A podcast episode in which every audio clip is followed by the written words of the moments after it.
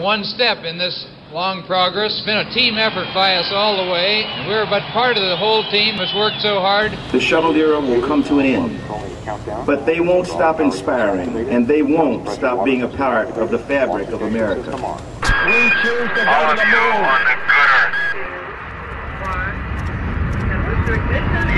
That's one small step for man, one giant leap for mankind.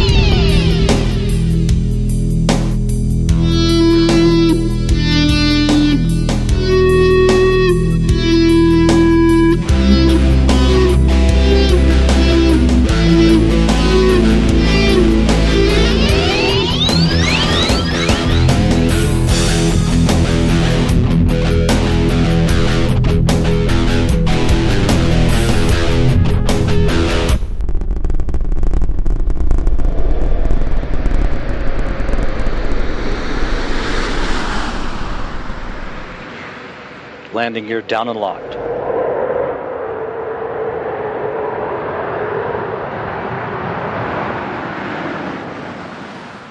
Main gear touchdown. Hurley now deploying the drag chute.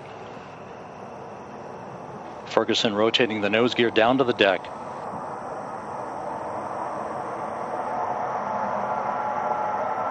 Nose gear touchdown. Having fired the imagination of a generation, a ship like no other, its place in history secured, the space shuttle pulls into port for the last time. Its voyage at an end.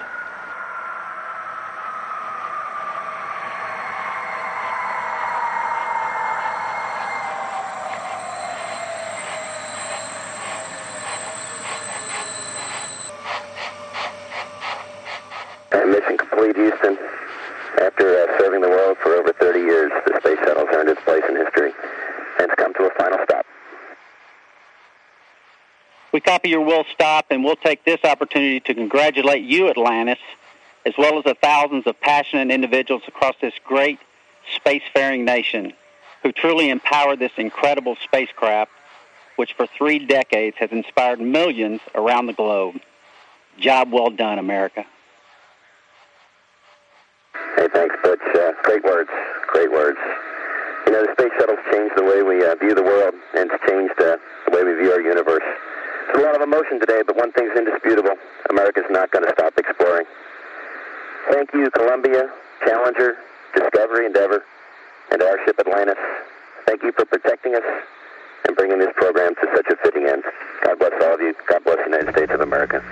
And on that note, welcome to another episode of the Talking Space podcast. This is Talking Space episode 331 for the week of July 24th, 2011. I'm Sawyer Rosenstein, and joining me tonight is Gene Mikulka. Welcome, Gene. Hey, Sawyer, it's a little bit of an Irish wake, wake tonight. We're going to go ahead and celebrate, uh, not sort of celebrate the end of the shuttle program, but celebrate the shuttle program as a whole. So uh, I'm I'm good to I'm good. I'm just thrilled to be here to talk about that. A true legacy indeed. Welcome as well, Mark Ratterman. Ah, it's good to have my feet back on solid ground. Oh, wait a second, I never left. that was a that was a virtual uh, flight that I was on. Darn it. Sure you weren't floating on cloud nine from seeing the landing? Eh, pretty close, pretty close. And welcome as well, Gina Herlihy. Here I am, ready to go. We all are ready to go, and as you heard, the little addition to our intro for this episode, that was the audio from the final landing of the Space Shuttle program, which just recently took place early in the morning on Thursday, July 21st, 2011, as Space Shuttle Atlantis rolled to a stop on the runway at the Kennedy Space Center. And uh, let's talk a little bit about landing and about the mission and the Space Shuttle program as a whole. So, where do we want to start? Mark, I think maybe you should kick this off. You were there. Yeah, it's hard to know where to start. I mean, there's things that are things that are funny, things that are exciting, things that were on the sad side, and uh, everywhere in between. The uh, the madhouse that, that we all experienced during the uh, few days up to and, and of course the launch of, of STS 135 that didn't end. Uh, when it came time to landing, uh, a lot of what happens at the press site is just what you find out when you're there. And uh, when I got there early evening, which at that point was, uh, uh, let's see, I was I was about 12 hours, maybe 10 hours before landing. Uh, I was surprised to find out that uh, there were no slots available for the list that would take you out to the SLF which meant that uh, watching the landing was going to be from the press site, which meant you weren't going to see anything. And uh, there were standby lists. And uh, fortunately, uh, the day before, I saw a press release saying that they were going to accept requests from a limited number of media that following landing that they would uh, allow people out to Atlantis uh, short time which short time means a couple hours roughly, but post landing while Atlantis was still on the runway. And boy, was I surprised to find out that uh, that I was accepted for that, and I was part of the what later became known as the Red Dot uh, group that rode the Red Dot buses and had a red dot on our media badge. And that gave me a little feeling of relief, the fact that I had a red dot and that I was going to be able at least to get to the SLF and I think that the uh, the the press site folks did their usual pulling a rabbit out of their hat and uh, probably got everybody out there. I really don't know, but uh, I think they pulled it off and, and got folks out there. So there was a crowd going out, and I was kind of surprised to be on one of these infamous two, one of two red dot buses and to have somebody walk past me uh, to to get a seat and say, "Where's this going?" And I thought, I hope he's joking, because where where else would you want to go, but to the field to see the landing? And I honestly think this was somebody so new that they weren't exactly sure of what was happening and what to what to expect next. And you know, this is sounding like a criticism, but uh, I thought about it since, and you know, I'm glad, I'm honestly glad that there were people there for the first time. It's the last, it's the end of the shuttle program, the last landing of the last flight, and there were new people there. So people that had never been to KSC or never been there for a landing or whatever the situation was, people saw things they've never seen before, and they had to carry something good back with them. And so, in that respect, I'm glad there were some new folks there, but it was kind of funny. So, uh, buses started going out to the uh, to the landing field at starting at 2 a.m. And of course, landing was at uh, 5:56 a.m. Eastern Daylight Time, and uh, there was plenty of excitement to look forward to. One of the events I actually forgot about the I don't know if people keep up with stuff that happens in the sky, and I, I barely do, but I just happened to notice that on landing day, that shortly before 135 was going to land, that there was going to be an ISS pass that would be visible from KSC, and there's no better place to see a space station flyover than out in the middle of uh, an open area in the darkness. And that worked out very nicely. However, prior to that, and this was the item that I did forget about, at 5:07 a.m. Eastern Daylight Time, there was an iridium flare, which you couldn't have been in a better place. It was a nearly a, a full magnitude, a minus eight magnitude iridium flare, and I heard people around me go, "Wow!" And I looked, and it was gone. I couldn't remember where to look, couldn't remember anything. But we had an iridium flare. Like, okay, you guys, everybody, wake up! Atlantis is coming home. And then I believe it was at 5:46 or 5:47. Uh, the ISS uh, was already above the horizon, but the ISS popped into sunlight, and bingo, there it was. And uh, pardon me while I wax poetic, at least poetic for me. And, uh, you know, my thought was, well, there goes the ISS. The shuttle's flying a, a wide formation with it. And the ISS crew's looking down, make sure the field's clear and everything's good to go for their friends coming in. And about, uh, I kind of lost sight of the ISS due to the uh, the base building and the tower behind, that were behind us as we were facing the field. But at uh, just a little before three minutes thirty seconds on the landing clock, shortly prior to that, was the double sonic booms, and I think people were so absorbed in uh, in in tracking the ISS that it surprised some folks, and uh, that was a welcome sound. It was something that uh, you know, you think is special, and it, and it was. I've heard them two other times before from KSC.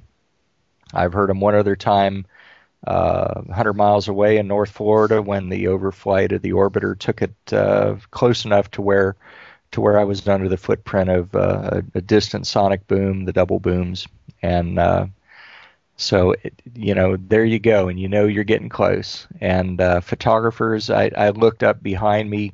I was down on ground level, and behind me on the base building of the tower, they have decks of observation decks, and uh, the railing was lined with photographers, you know, guys with cameras with big lenses, and they were all pointed down towards the touchdown area. Uh, one deck up above that was uh, photographers that had a little uh, higher preferential treatment by NASA because of the organizations they were part of, and they kind of had the uh, the catbird seat for a, a, good shot of, of the orbiter coming in. Uh, down on ground level, what you see is these super bright lights that you've seen on uh, on videos and, and pictures, but you see the pattern of the lights change, and you know that shadow that's that's coming through the lights. You know that that's Atlantis coming in.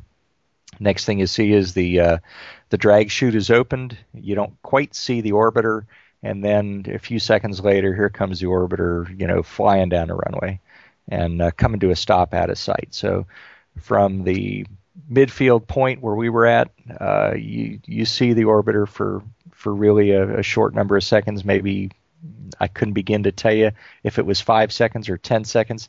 It goes by quick, and uh, unless you've got a camera that's that's up to the task, uh, chances are you're not going to get a picture, which is exactly what I got was not a picture.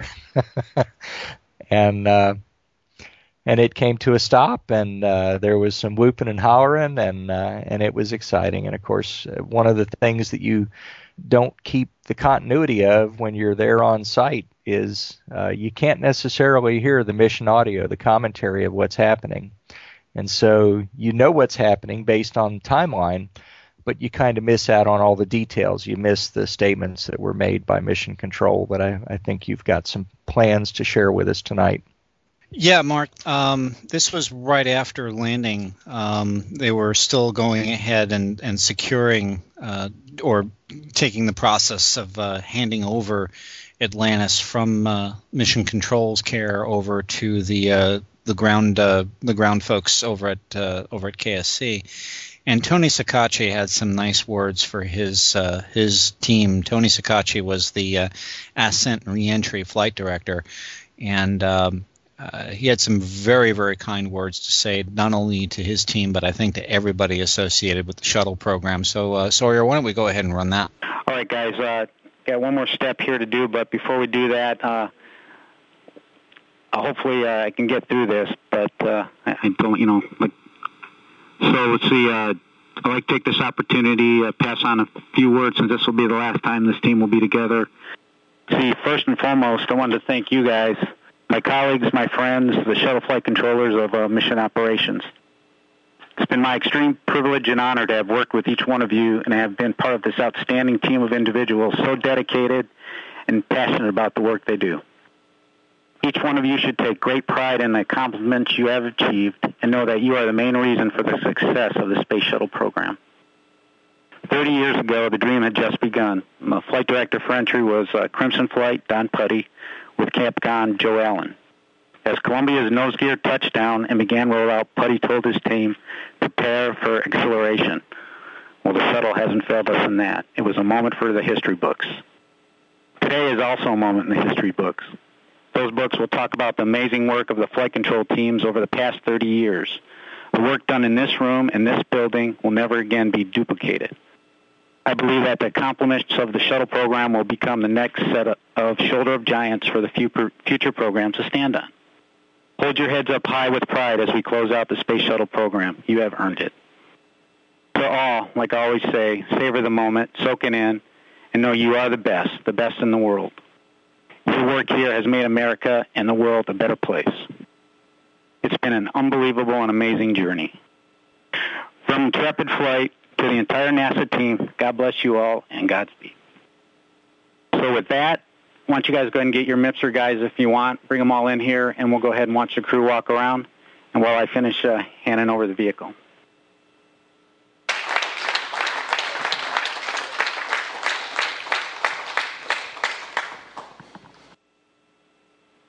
Heartfelt words from Entry Flight Director Tony Ceccacci, signing off uh, to the entry team for the final time as 30 years of space shuttle operations and mission control come to an end with the safe landing of Atlantis.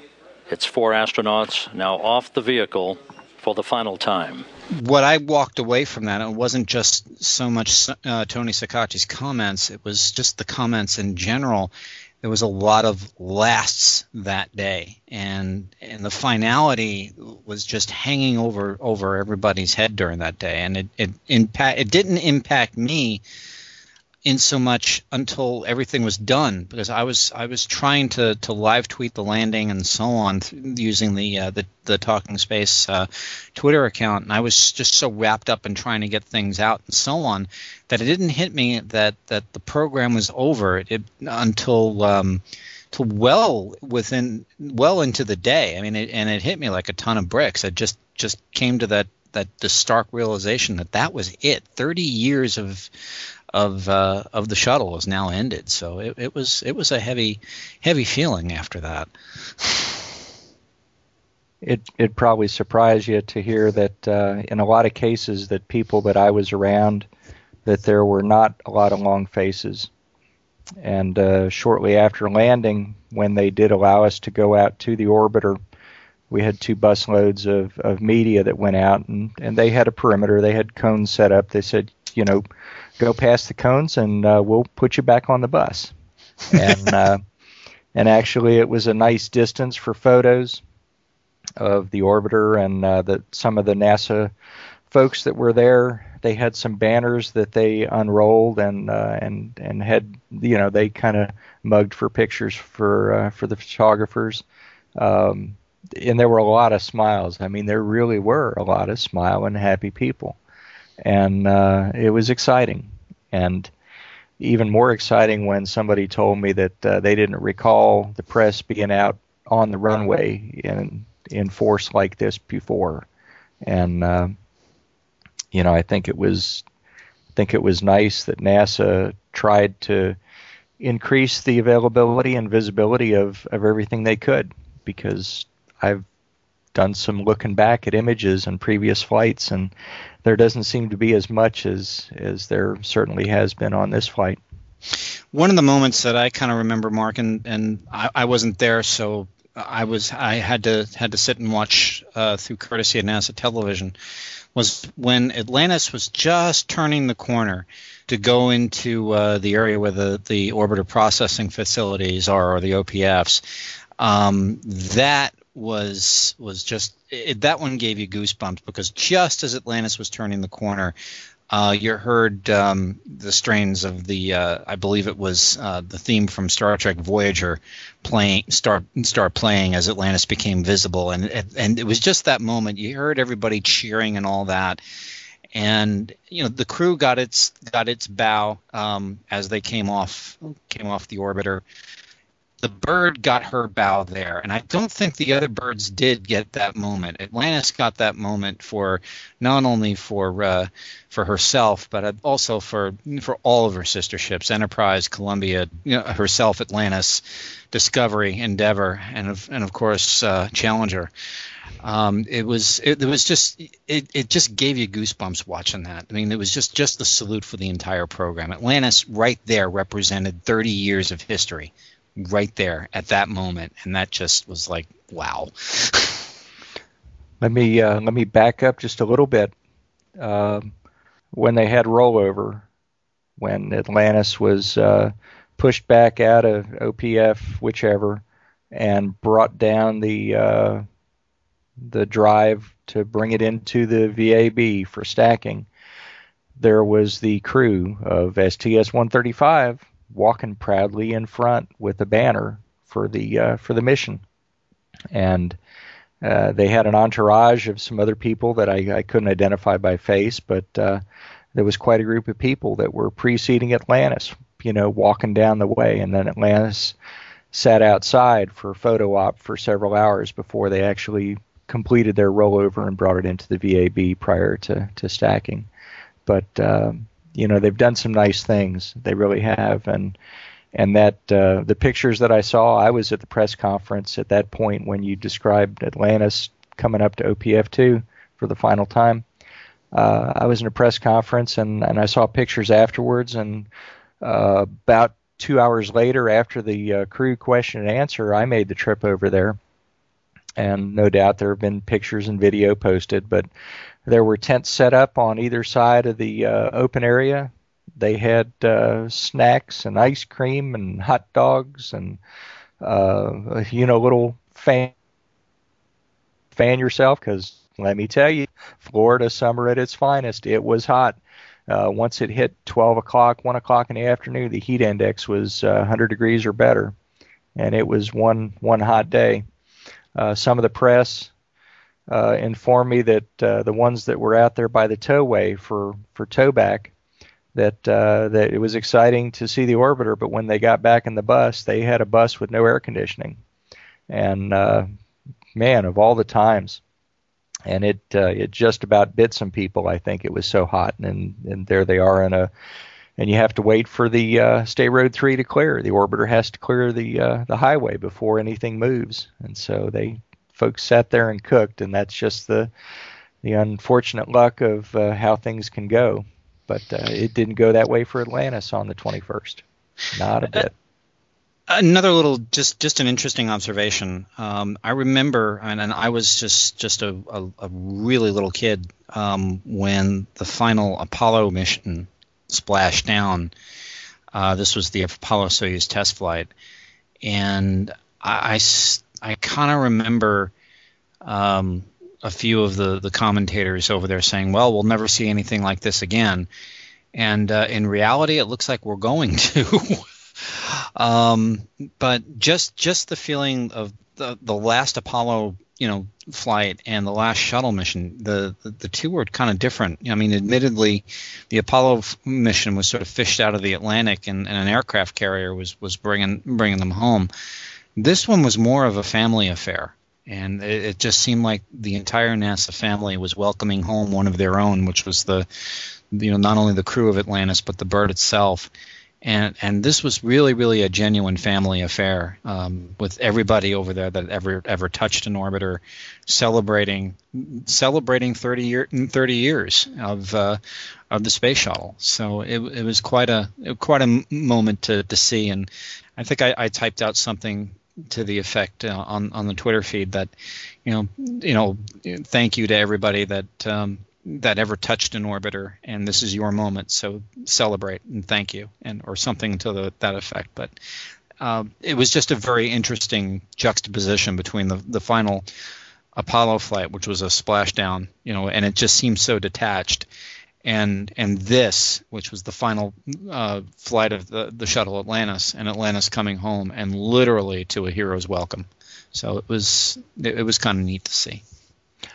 Hey Gene, with uh, with what you just said, reminiscing about Apollo, and I thought of this on landing day as well. At this point, this is the last time that we're going to see a spacecraft land on a runway. Yeah, you know, for at least for a little while. Although I think Sierra Nevada might have something to say about that if they get the Dream Chaser going. Uh, the Dream yeah. Chaser, if if to, to fill folks in who may not be aware of that particular vehicle, uh, the Dream Chaser, which was really uh, born fr- um, as a NASA vehicle called the HL-20, it is essentially a mini shuttle. It can carry up to seven people, and uh, uh, that is being looked at um, as part of uh, a commercial effort to go ahead and send crew to the International Space Station. That's that's Sierra Nevada's entry. So I understand too that they may be using the, the shuttle landing facility if they get things moving with their their spacecraft um, as uh, as a return turn run, runway for uh, for the Dream Chaser. So it will be the last time that we'll see something like that big, that 122 foot long vehicle landing, because the Dream Chaser is a lot lot shorter than that. But um, you know we'll still have, have that vehicle going, but it, it will be very different. You won't see this this real big you know everybody calls it this flying brickyard, but it it actually does look kind of graceful coming in. Um, so I, I, don't know if, if the Dream Chaser is going to be able to match the, the majesty of a of an orbiter flying in home. Just just out of curiosity, I'd like to go around the table on this one, and you know we'll, we'll throw it back to me. What do you guys think the legacy of the shuttle program is going to be? Um, how do you think historians are going to remember the, this thing, and uh, how do you do you think it actually the program actually accomplished everything it wanted to go ahead and uh, uh, go ahead and do? So i am just going to throw that out to the to the to the team and, and see what we come up with. Okay, well, I think unfortunately it has um, a really good legacy, but uh, a really delayed legacy. Um, Space Shuttle started flying in 1981, and of course the first four flights were test flights. But they didn't even start putting um, space station pieces together until 1999.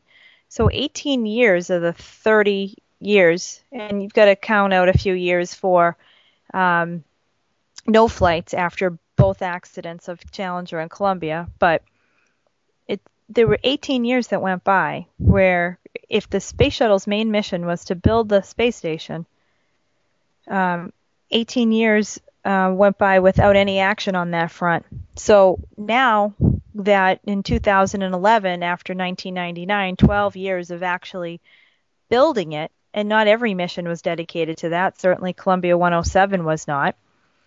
Um, it you know it took some 12 years to build it. Now that it's built, boy, I bet you that space station would really enjoy having the space shuttle come up even twice a year. Here's stuff that you need here's a few astronauts, we'll take a few home, and we're going to take a heck of a lot of cargo home. I mean, even if it had multiple flights, basically like 135, that they were ferrying cargo and changing out astronauts, wow, that would have been something. And that's that's unfortunate. Um, but I think w- what actually will be its legacy is far yet to be written. I think you finally have an orbiting laboratory that's fully functional in outer space, and really cool things can happen to bacteria and viruses and all sorts of things in zero gravity. And who knows what the astronauts and scientists will figure out on the space station. I mean, some you know some cure to some horrible disease or some therapy that can prevent disease or something some way to grow food on a mass scale as our population here on Earth explodes, I mean, we're just not sure yet. I think you got to give it another generation before you can really answer that question.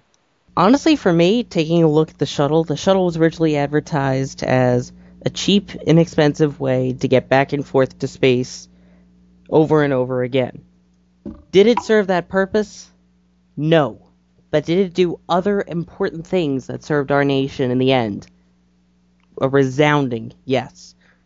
It wasn't cheap, that's for sure, and it wasn't as quick as we thought it could be to take the vehicle and reprocess it. So much for 50 flights a year. But in the end, the vehicle became something more than that. It it truly became an American legend and an icon that we recognized as Americans in space. And on top of that, not only was it just an amazing spacefaring vehicle, it was something that helped us down here on Earth dramatically.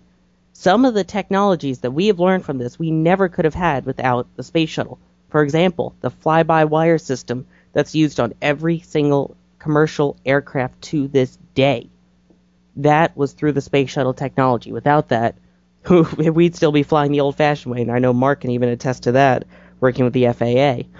And everything that's come out of it otherwise, even the first, the first American female astronaut uh, with Sally Ride, the first male African American astronaut with Guy Bluford. Those were STS 7 and 8. Just so much has come out of it. And no matter what, when you see pictures of a space vehicle, you have the people that think of the moon, but anybody that's been alive for the last 30 years knows nothing but the space shuttle. And when they think of space, they see a space shuttle launching and landing on a runway. It's a dignified way to do it, and it's been the way that we've known for the last 30 years. Was it on a tight budget? Yes. Was it too many people trying to get their input on one vehicle? Yes. But what we got out of it, we used to the best of our ability, and that became the vehicle that our nation has known as the spacefaring vehicle of the United States. I'm going to pop in from out in left field here with a couple of thoughts on the the Grand STS.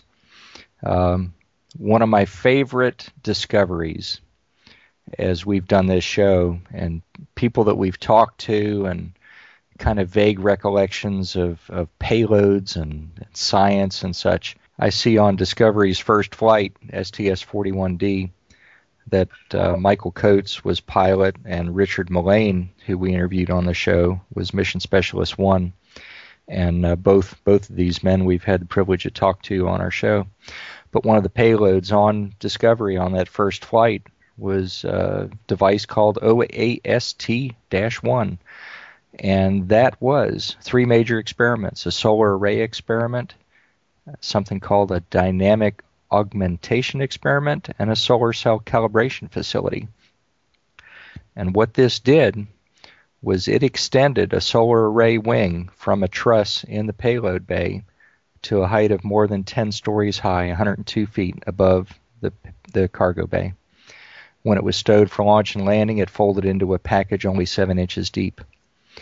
Uh, one of the things that they did on this flight was extending and retracting this array several times. And they took pictures of it, they got video of it, and they were looking at the effects of vehicle movement, the orbiter movement, with this lightweight, flexible, uh, they refer to it as a low frequency structure. And you know, I remember that uh, I remember that mission and that payload, and had forgotten about it. But it sunk in as we saw the ISS being built that that was a predecessor to the tremendous solar arrays that are part of the ISS.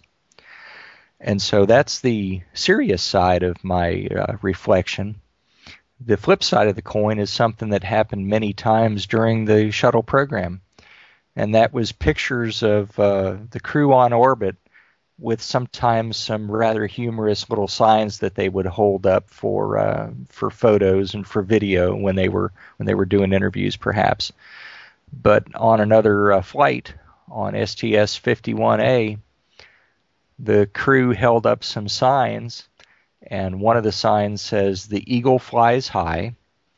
The next one says, Two up, two down, the Ace Repo Company.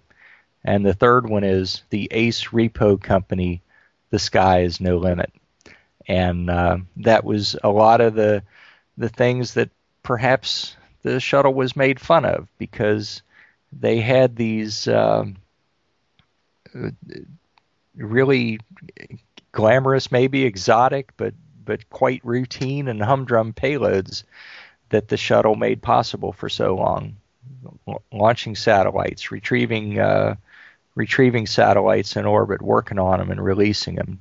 Things that they did with the shuttle that had never been done before.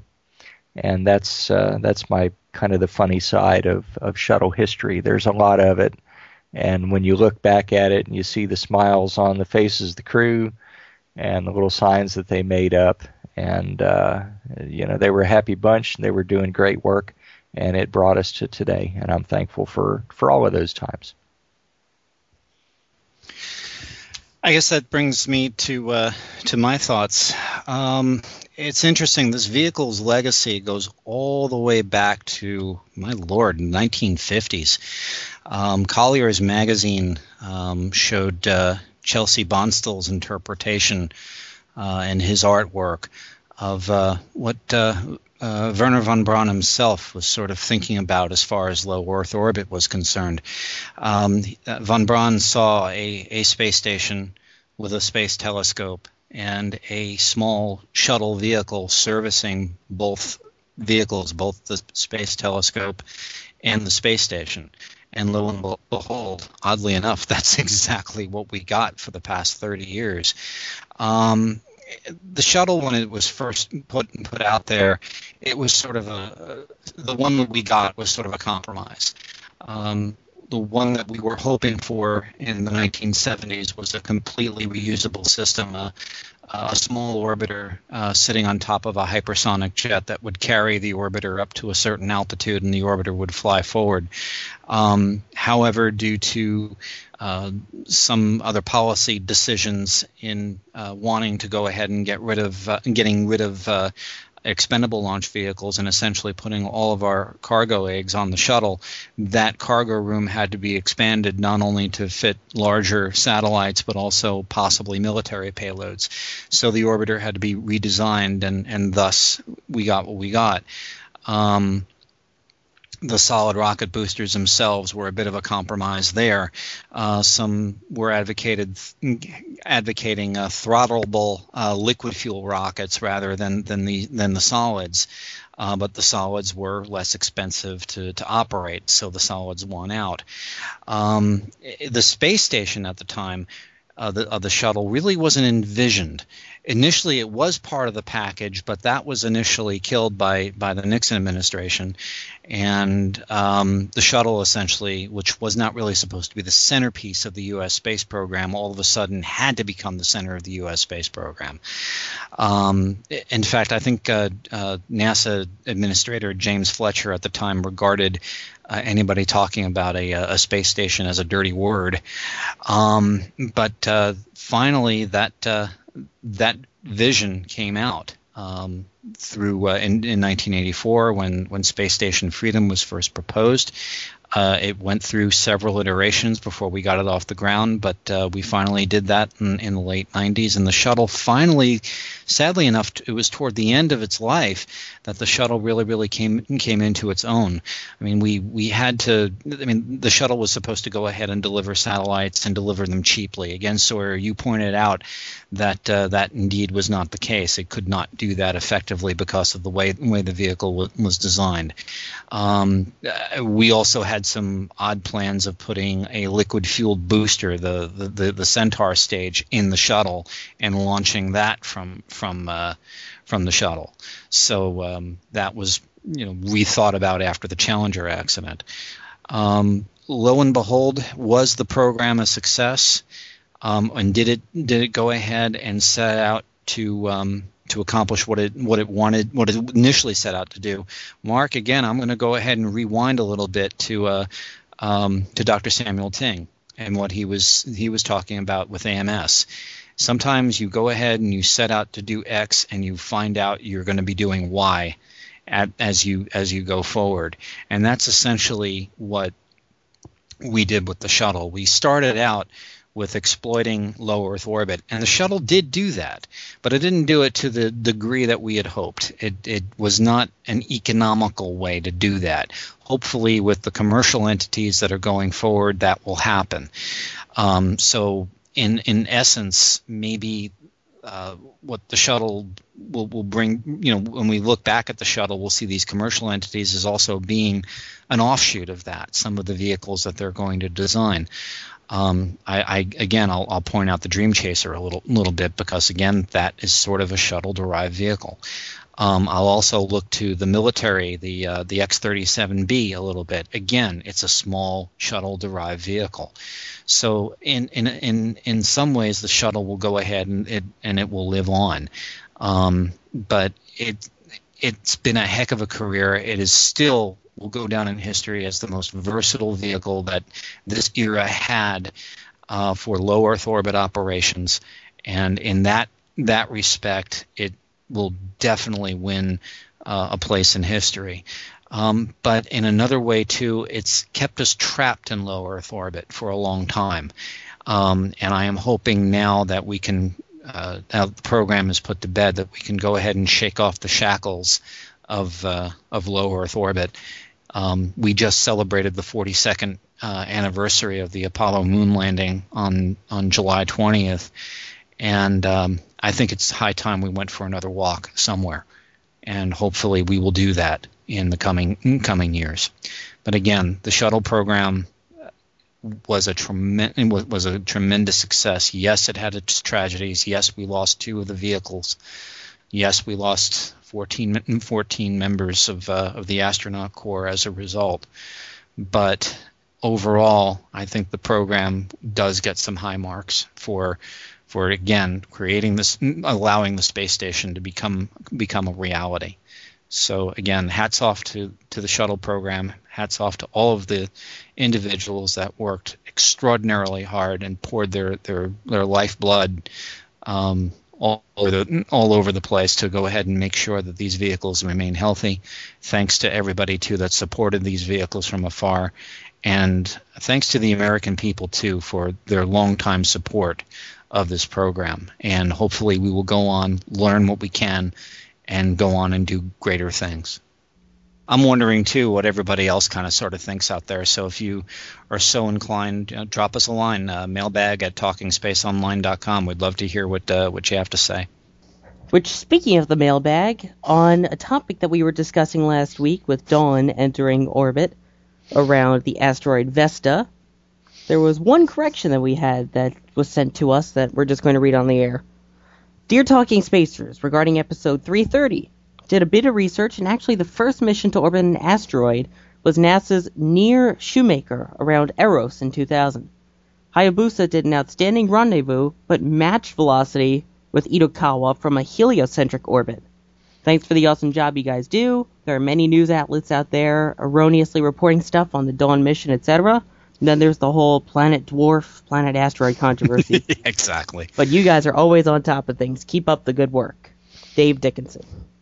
Hey Dave, thanks for the note. And uh, yeah, I was just using Hayabusa as a as an example that it had been done before, but I did not know the first spacecraft that had done it. Um, thank you very much for pointing that out, and uh, thank you for the compliments, and uh, thanks for the time uh, taking the time to write us and uh, letting us know, and uh, keep listening. I appreciate it.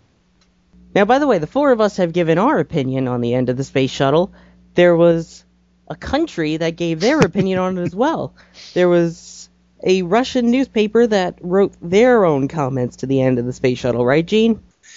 Yeah, this, this article uh, first it was it was uh, brought to my attention again by by my dear friend uh, Dr. Lucy Rogers, who's uh, uh, over at uh, Singularity University right now. But anyway, this was, article was written by Alan Boyle from his his site on MSNBC.com, Cosmic Log, and it was sort of bringing to uh, the attention that the Russians were doing a little bit of gloating here, just as Atlantis went wheel stop. Um, essentially saying that it's our space age now, and this is the epoch of the Soyuz. Um, to read off exactly what the article said, and I'm quoting directly from Alan Boyle's article here. Quote, for a 30 year period, the shuttles ensured not only access into space for humans, but also delivery in, into orbit of large scale payloads, without which building the International Space Station would hardly have been possible. Humanity is indebted to the, to the American ships for their role, role in the mastery of space. But why really are the comfortable and beautiful, beautiful birds departing while the old, quote, close quote, Russian Soyuz spacecraft, as they're called, as called by the foreign media, are remaining? The answer is simple reliability not to say nothing of profitability. And I'm sitting there, profitability for who? For Russia, obviously, at $63 million a seat. Um, that's my interjection, not uh, not from the article. Um, to quote, to continue quoting the article, quote, the term quote old, close quote, has nothing in common with with reality. The Soyuzes are constantly being modernized. Over the next year, newly modified ships equipped with digitally with digital systems will fly. The second Soyuz in the T- TMA-M series is currently undergoing flight tests. Furthermore, even if there is an alternative to the Russian manned Soyuz spacecraft in the next few years, it will take a lot of time to go ahead and prove that these new ships will provide sufficient safety and reliability for, for spaceflight in the world of human spaceflight today marks the beginning of the Soyuz epoch, the epoch of reliability. Um, uh, message to uh, the to uh, to uh, the Russian uh, space agency: Don't tout, tout your reliability record. This is why airlines don't do it. I mean, the first accident and it's over. Um, and the Soyuz has had its growing pains too. I'll I'll remind everybody of Soyuz one with Vladimir uh, Komarov back in 1967, just as our Apollo had it, its growing pains. Um, Soyuz 11, uh, which returned. Um, where there was an accidental uh, depressurization of the spacecraft, which killed all three cosmonauts on board. And very recently, there was an incident um, with the Soyuz on board um, with with uh, Peggy Whitson when she was returning from the International Space Station. And correct me if I'm wrong, guys, but I believe um, and and to describe the Soyuz real quick, the Soyuz comes in three in three parts. You have the front part, which is considered the orbital or habitation module. It's a small vehicle used for orbital operations, no, no and and just basically a, a small living quarters for for the cosmonaut crew. The middle part is the descent module. This is where essentially the the the, the crew boards, and this is essentially the business end end of the vehicle where um, the crew stays and controls the spacecraft. And right behind there is the instrumentation module. It's essentially analogous to the service module on, on the Apollo spacecraft. This is where all the um, you know the, the the electronics, the instrumentation, the you know the O2, all of that. And aside from astride the, that section are the two um, solar panels for for power. Um, what happened with in the case of Pe- Peggy Whitson's return was um, the orbital module is supposed to separate from from the descent module during reentry, and the descent module essentially reenters like the old Apollo and uh, has a uh, has a land landing. Um, well, that orbital module didn't detach properly, and sent the the the descent module in a little bit of a spiral, which made it kind of um, well, it didn't go in, into uh, the uh, uh, the reentry uh, phase properly, so you had you know you had more uh, more of an issue there, and you almost had a, a vehicle you know coming in uh, damaged or or or more burned up than it really should have been, and I believe also too there was some there was an issue during landing as well. Um, NASA brought that was was going, huh? All right um, you know, we got Peggy back, and that's a good thing. But maybe we ought to rethink what's going on here and ask ask the Russians to go ahead and try to fix this thing at the earliest possible convenience. So um, I'm guessing that that problem has been looked at, ta- mm, looked at and fixed. Um, but the other thing too, and I, and I'm going to go ahead and go out on a little bit of a limb here too. If the Soyuz is such a superior vehicle to to the American space shuttle, why wasn't a, a request for a fly around, you know, to take engineering photographs and of course engineering photographs of the shuttle at the at the ISS? Uh, why wasn't really that done? Um, now, indeed, I'm probably going to get mail and saying, uh, "Well, that was done." Well, not really. We didn't really get what we wanted on that on, on that maneuver. That uh, Paolo Nespoli was able to go ahead and take those lovely photographs of Endeavour while while, while Endeavour made the call during STS-134. We got enough, but we didn't get everything we wanted. It was not a full fly around. So, uh, in fact, I think the, the space station did a lot of the maneuvers on on that uh, on that particular uh, on that particular uh, uh, operation there. And uh, so, you know, again, um, these are the guys we're, we're kind of sort of stuck with. Um, this is the, the, the bed we've made. This is uh, the only alternative to, to space flight we've, we've got right now is the Russian Soyuz. Um, I'm sure the Russians themselves really don't like to be in that position, but I'm trying to figure out why this article came out and why it was actually written on the RSA website itself. So you know, guys, you know, it's it's it's sort of like you know, I just don't like like like the tenor, and I, don't like the gloating. I mean, so much for the partnership. It also kind of makes me wonder too. Um, we're at $63 million a seat right now. How, how long is it before it goes to $75 million a seat? Um, I'm hoping that that is not the case, but uh, we'll just have to see how things go. But uh, I-, I thought this was a little, you know, this this was a bit of gloating, and and you guys are supposed to be partners in this, and um, you know, that's that's just my take on on it. What do you guys you guys think? Well, I'll see your 75, raise you 25. I'm good for uh, 100 million. Yeah, we taught him well, huh, Mark? you know what? I think it'd be just outstandingly wonderful if RSA would tick off the uh, pardon my my comparison here to more common terminology. Excuse me. But uh, you know, if they irritated us a little bit, great.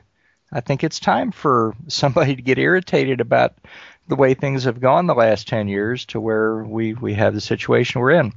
And here's uh, here's a comment about Soyuz. Seriously, uh, their their comment was that Soyuz is constantly being upgraded. I'll tell you that what what that means, not in my any knowledge of, of the Soyuz or the RSA, but my uh, my knowledge of how things have gone in the FAA for a long time is that when things get up upgraded, it's because you can no longer get the parts at a at a reasonable rate that you need them, or parts are just flat out not available, or the cost is prohibitive, and you have to convert to more modern technology. And uh, I'm trying to recall, I think it was uh, probably 15 years ago or so, that the last piece of vacuum tube equipment that I maintained as an FAA technician that uh, that I personally turned off and it was replaced with something else. And I remember hearing along during those times 15 20 years ago that uh, vacuum tubes were getting hard to come by and the only source for them was pretty much out of Russia. So yeah, if Soyuz is being upgraded and they have a uh, new digital system, yeah, okay, it's about time. but um, you can't fault them for what they have accomplished. The same as I don't think uh, we could be faulted, uh, the U.S. and, and people that have been part of the, the space shuttle program. You know, a lot a lot has been done, a lot of success, uh, a few a few problems, a few tragedies. That's my thoughts. And yet they've been having glitches with the new digital TMAs. They've if I remember correctly, there have been a couple little computer glitches or docking issues. I'm not, I don't remember the exact details, but I remember them encountering a couple of troubleshooting issues. Yeah, I think that was I think that was part of their reason for not wanting to do the fly around with the the one capsule they had, one of the two capsules they had at the ISS, was the fact that it was the newer model and that they uh, didn't feel comfortable doing the maneuvers and the flight that they would need to do for that uh, for that photo. Yeah, they said they weren't sure if they'd be able to redock. Little problem. Yeah, Mark. Again, just just to go by what uh, what you were saying uh, before. Yeah, the, you know, again, the, the, Russians have, have have got their list of accomplishments as well, and I'm not saying that, that they don't, and they, they do a remarkable job with with what they've got, but I, I still say that you know, come on, guys, the uh, Atlantis isn't even you know Atlantis was just beginning day one of of becoming a museum piece, and and you guys were over there tooting your own horn. So um, you know this is sort of like a kick kick 'em when you're up, kick 'em when you're down type type situation. And you know, and deep down, I don't really think they want to be uh, the sole provider um, for uh, for getting astronauts to and from the ISS. I don't think they want that kind of pressure. Um, but again, uh, this was sort of uh, you, know, you, know, sitting on the on the top of the mountain and crowing. Um, and I don't know. I just I, it just rubbed me the wrong way. Number one, number two. Um, I, I personally think it was it wasn't called for from a from a from somebody that we are supposedly partnering with us, and already you know throwing down the gauntlet of some sort of new competition. So, just me. All right. So continuing along, we mentioned how the space shuttles are now museum pieces. Space Shuttle Atlantis, which just landed, will be going to the Kennedy Space Center in Cape Canaveral, Florida. During the STS 134 launch, while we had our first ever live coverage of a space shuttle launch on Astronomy FM, after launch, we got to speak with two very interesting people about Atlantis' future home, right? Yep, that was uh, Bill Moore, who runs the um, uh, who is, uh, I believe, what? what uh, sorry, forgive me, what what his uh, uh, title is, but I know he he, he runs the uh, the Kennedy Space Center for Delaware, mm, Kennedy Space Center Visitor Center. There, I got it out. Um, which Delaware North has been charged to to run for for NASA. Um, I, I, don't recall what his exact title is, but I know he is, he is the chief operating officer of the Kennedy Space Center Visitors Complex. Thank you. That was we had a great conversation with him, and of course with uh, with Andrea Farmer, who's been a, a, a really grand friend uh, to the show, and uh, she is, uh, and again, her, her uh, I forget what her official title is, but essentially she is the uh, lead public affairs officer for Delaware North. Director of Media Relations at Kennedy Space Center. Thanks, Gina. I knew that. I, I, I forgot her title. Um, but uh, she's been a, an incredible friend of the show. Um, and we had a good, good long conversation um, with her. Uh, the, the, uh, we'll run that that uh, that clip now, Sawyer. That's about seven minutes, but uh, it's well worth listening to. And again, this this concerns uh, what uh, the future plans are for the space shuttle Atlantis. And remember, this was recorded live on May 16th, 2011, during our STS 134 live launch coverage. You know, we're really honored to be able to uh, bring Atlantis home and have her stay here at the Kennedy Space Center over at the Visitor Complex, and really is in some ways a tribute to all the men and women who've worked uh, over the years for this uh, wonderful program. But I think equally as important is that we have so many visitors who come from around the world, and, and, and enabling them to be able to see a shuttle for the very first time up close and personal, and, and one that's just recently flown. Uh, I, I think it'll be a very very uh, treasured moment, and people will, you know, everybody talks about their bucket list and stuff, and launches are certainly on everyone's bucket list. But I suspect seeing an orbiter uh, up close and personal, and, and seeing Atlantis, uh, particularly here at the at the Kennedy Space Center. I mean, this is the home of orbiters, and they all launch from here, and uh, they get processed here from flights. So we're we're really excited and honored to be able to uh, to know that Atlantis is going to come home, uh, and and we have a great display that Andrea can talk a little bit about the, building and and give your listeners a chance to sort of hear what we're going to do. One thing that Bill has asked NASA to do is to don't clean up Atlantis. Keep her dirty. we want to show her as having worked in space, as having been flown in space. And you can see that space flight is tough, and that'll be reflected in the tiles and the exterior of Atlantis. As Bill said, you'll be able to get up close to this spacecraft, this amazing spacecraft. You know, most, well, everything else, uh, Mercury, Apollo, Gemini, they've flown once. This is this is a shuttle that will have flown 33 we hope, 33 times, times yeah, 33 by that times. time. Uh, we have a great building that we're putting together to uh, uh, to house Atlantis in for her uh, time on display here, and and uh, it'll be the largest building we've ever done at the visitor complex. So we're really jazzed about that. And then, uh, you know, we're, as Andrea said, we're going to show it in flight, and we're going to uh, not not do it on the three wheels sort of thing, which nothing wrong with that. But we have an opportunity to show it the way people would see it if, if we were one of the chosen few to be up in space. So um, why not put it in, a, in, an angle and have the payload bay doors open and and do those sorts of things? So the, the concept is to to tell the story story. Uh, certainly, we want to highlight uh, the Hubble mission because that was uh, uh one of the last, re- the, I guess, the last repair mission for the Hubble Space Telescope. Atlantis took part in that, which was certainly uh, one of the all-time uh, most intriguing, exciting, and and really nail-biting spacewalks. but also the, the, International Space Station. I, I, think what people forget sometimes, particularly probably more so in this country, is we forget that every day, 24 hours a day, there there are folks in space that are going around this planet and uh, doing some wonderful experiments, and and uh, and that's going to go on for for at least ten years in the future. And and uh, the shuttle program uh, was such a, a pivotal part in getting the space station built um, that we're excited to be able to, to share that story with our with our visitors. I wanted to mention too that this new orbiter permanent home for Space Shuttle Atlantis is part of a 10-year master plan that we're essentially going to redevelop or redesign the entire visitor complex. It's going to become uh, more interactive, all kinds of uh, elements that appeal not only to space aficionados or space geeks, if you will, but to young people, to families, just something for everyone. And, and it will be uh, where we, we talk about the history, but we look at the present and look towards the future. It'll be engaging. We hope to motivate people, get them excited about space flight, space exploration. Gina, do you have any questions?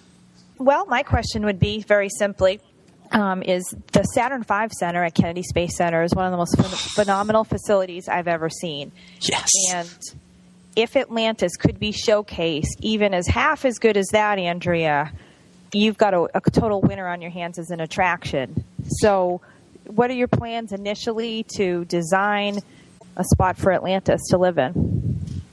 Well, we're well underway with that design process. We've done schematic designs, and now, uh, Bill, you're working on the construction. Started the concept Uh, we, we've done concepts, and now we're in the schematics, and uh, and then we go into uh, construction documents. But we've laid out the building. We've uh, have a number of uh, you know both interactive and and uh, non-interactive displays in the building. Uh, it, it'll, it's about sixty thousand square feet. The building will be uh, joined, if you will, with the shuttle launch experience to sort of complete the story of the of the shuttle program. Uh, we've we've successfully opened and operated the shuttle launch experience now for a few years, and I think mating up the Atlantis uh, building and display to that uh, very interactive and, and uh, robust building will be exciting. The, the shuttle building for Atlantis will actually be bigger; it'll be almost 100 feet tall.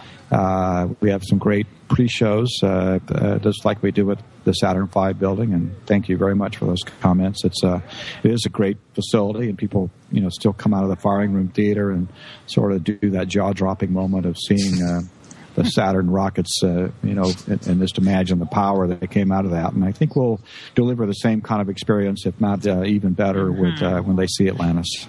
I want to mention too that the exterior entrance will be flanked by the two SRBs and the external tank Oh, that we have wow. currently on display. We're gonna they're gonna be vertical though. Wow. That's spectacular. Wow, I just got goosebumps thinking about that. So it'll be.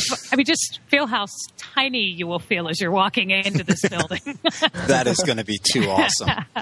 It'll be the closest we can get people to what I would like to, as the folks did this morning, to walk out in the pad and look up and and see those the, the tanks and the uh, RNGT tank, and then go, let's go ride this thing, and then go inside and see a real shuttle. So, you know, it's it's a shame all of us can't go uh, take a little ride this morning, but uh, I think we're going to recreate as as much of that sort of emotion.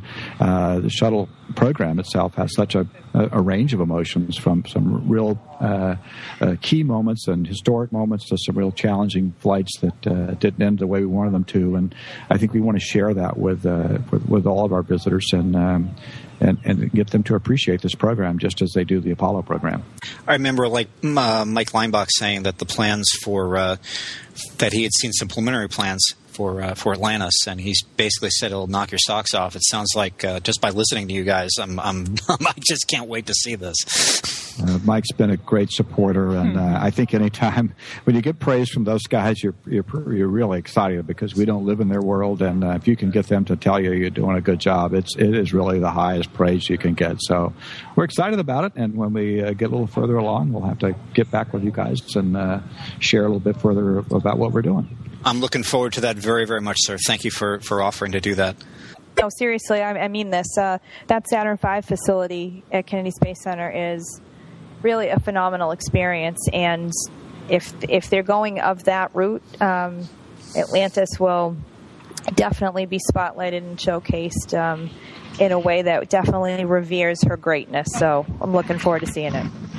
It- It'll be amazing, and that is hands down, you know, the the most popular attraction, feature, exhibit. But there aren't words to describe that, that the story that's told there. It's an, it's a great experience, and we'll replicate that with Atlantis and then some. Thanks so much for letting us uh, join you this morning just after the launch of uh, STS 134 and Endeavour, and uh, we hope to be back with you again soon. Yeah, so it's going to be very, very interesting to go ahead and see uh, see Atlantis uh, in her new home uh, over at uh, the Kennedy Space Center Vi- Visitor Center. It's going to be the, the way they're going to have this thing displayed. And there was some, there was another picture of uh, what they had plans for. I believe it was in Florida today, um, just just today, Sunday. Um, about uh, how she's going to look, and they are going to position her really, really in, in, a, in a very interesting way. Um, over there, and there'll also be a lot of interactive exhibits and, and so on. But they're going to position the orbiter in such a, in such a manner that you can really, really go ahead and get a good look at how big these things really, really were, and what impressive machines these things really, really were. So I hope uh, hope everybody uh, has a chance to go ahead and take a look at that once once Atlantis has moved into her new home. I mean, the entranceway alone just sounds amazing. I know. I mean, that gave me goosebumps thinking about it. You're gonna you're gonna be walking underneath the uh, the external tank and the two uh, solid ro- flanking of the two solid rocket boosters. That that alone gives you gives you goosebumps. So that's going to be really really impressive. I can't wait to see it. We're gonna be walking underneath the stack to get in. I Things know. that Is you and I have only amazing? seen that three that all of us have only seen from about 150 feet away. We haven't actually been underneath it. I know. Is that amazing?